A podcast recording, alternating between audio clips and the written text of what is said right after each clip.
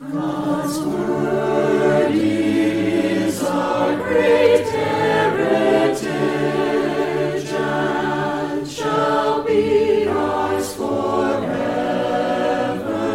Welcome to the God's Word, our Great Heritage podcast. We're currently taking a short break, three weeks, from our study of the book of Exodus, and we're going to be looking at the topic of stewardship, our management of the things God has entrusted to us. And specifically in this study, we're going to look at how we manage our time.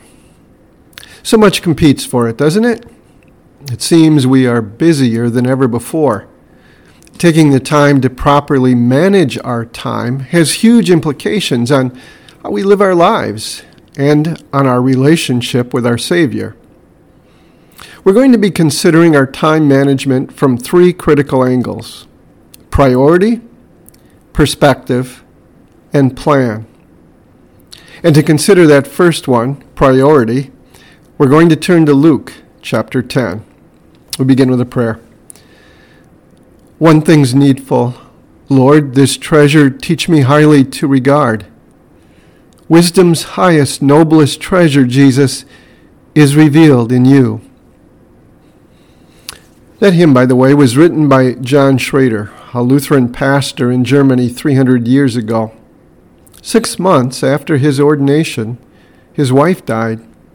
And a short time later, at the age of 32, after the privilege of serving in the ministry just three short years, he himself was called out of this life. Perhaps it's fitting that he wrote this hymn, because it's, it's often when we are faced with the reality that life is short.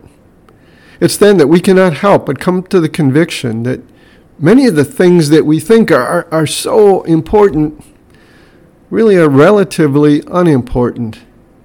And the only thing that is really needful in this life is that we, like Mary, sit at Jesus' feet. Luke chapter 10, starting at verse 38. As Jesus and his disciples were on their way, he came to a village where a woman named Martha opened her home to him. She had a sister called Mary who sat at the Lord's feet listening to what he said. But Martha was distracted by all the preparations that had to be made. Now, I'm sure if you had asked Martha, What is the one thing needful? What is your highest priority? I, am sure she would have answered, Well, the treasures that Jesus gives us in His Word. You see, the problem for Martha was not knowing the truth, it was living the truth. Martha was doing a good thing. She opened her home to Jesus. She wanted to make Jesus a welcome guest, make his stay as pleasant as possible. So she sets about preparing a wonderful dinner for him, and, and not only for Jesus, but also for his disciples. Putting on a large meal for so many people would have been quite an expense, probably stretched the household budget a bit. But she was glad to do it, all for Jesus, whom she loved. Oh, think how much the church could accomplish if it had a lot of industrious, generous Marthas. Mary, on the other hand, seems to have forgotten all about dinner. And if not for what Jesus is about to say here, we might even say Mary was not only forgetful, but lazy. At least that seems to be what Martha thought, because as we continue in the middle of verse 40, she said, Lord, don't you care that my sister has left me to do the work by myself? Tell her to help me. Martha, Martha, Jesus answered, You are worried and upset about many things, but few things are needed, or indeed, only one. Mary has chosen what is better, and it will not be taken away from her. Martha didn't think that sitting at Jesus' feet and listening to him was unimportant. She had done it, I'm sure, many times. But at this particular time, she weighed two things serving her Lord or being served by her Lord with the Word. And she decided to use her time to serve the Lord. Mary, I'm sure, shared Martha's desire to serve her Lord with the best she had. She too loved Jesus dearly. But when she weighed these two things, either I can serve the Lord or be served by the Lord, it became obvious to her which was more important, what could wait and what shouldn't wait. And so she sat at his feet and listened. She welcomed Jesus not just into her home, but into her heart.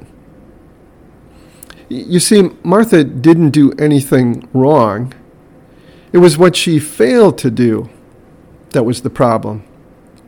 She failed to prioritize. She failed to realize what was most important at this time. We sometimes think that it's mainly bad things that destroy faith pornography, greed, alcohol abuse. But the lesson here is that good things can damage faith too. What Martha wanted was not bad. She wanted to humbly serve her Savior. That's important, but it's not the most important. We have many grand goals in our lives goals about how we want to serve Jesus and what we want to do for Him. We want to be the very best parents we can be. And so we get our children involved in a myriad of activities and we drive them here and there and everywhere. We want to be the best employees or employers we can be. So we spend a lot of time honing our craft. We want to be the very best members of the community. So we volunteer for all kinds of service opportunities.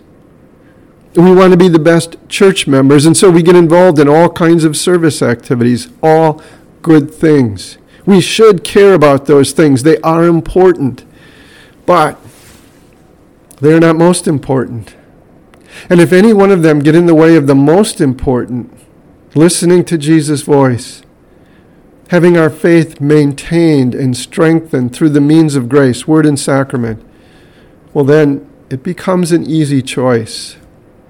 Mary made the right choice. Family time is a good thing, but if spending time with family means not gathering with our spiritual family, it's time to take a look at the schedule. Youth sports are awesome. They teach our children so many valuable lessons, but if those lessons are being learned at the expense of learning the lessons from God's Word, our priorities are askew. There are many good, important things that engage our attention and consume our time. But Jesus reminds us that there is one activity that is better than all listening to His Word. It is here we find forgiveness, the peace of a clear conscience, courage for today, and hope for eternity. Lord, inscribe that truth on our hearts and in our schedules. I invite you to join us, if you are able, at Beautiful Savior on Sunday mornings for adult Bible study at 9:55 a.m. to dig deeper into what the scriptures say about our management of this precious gift of time. As usual, I want to acknowledge the resources that have helped me in preparing these podcasts. In this stewardship series of podcasts, I'm making use of materials provided by WELS Congregational Services. And as usual, if you find these podcasts helpful, please recommend them to a friend. They can be found on Spotify or wherever you get your podcasts. The grace of our Lord Jesus Christ, the love of God, and the fellowship of the Holy Spirit be with you all.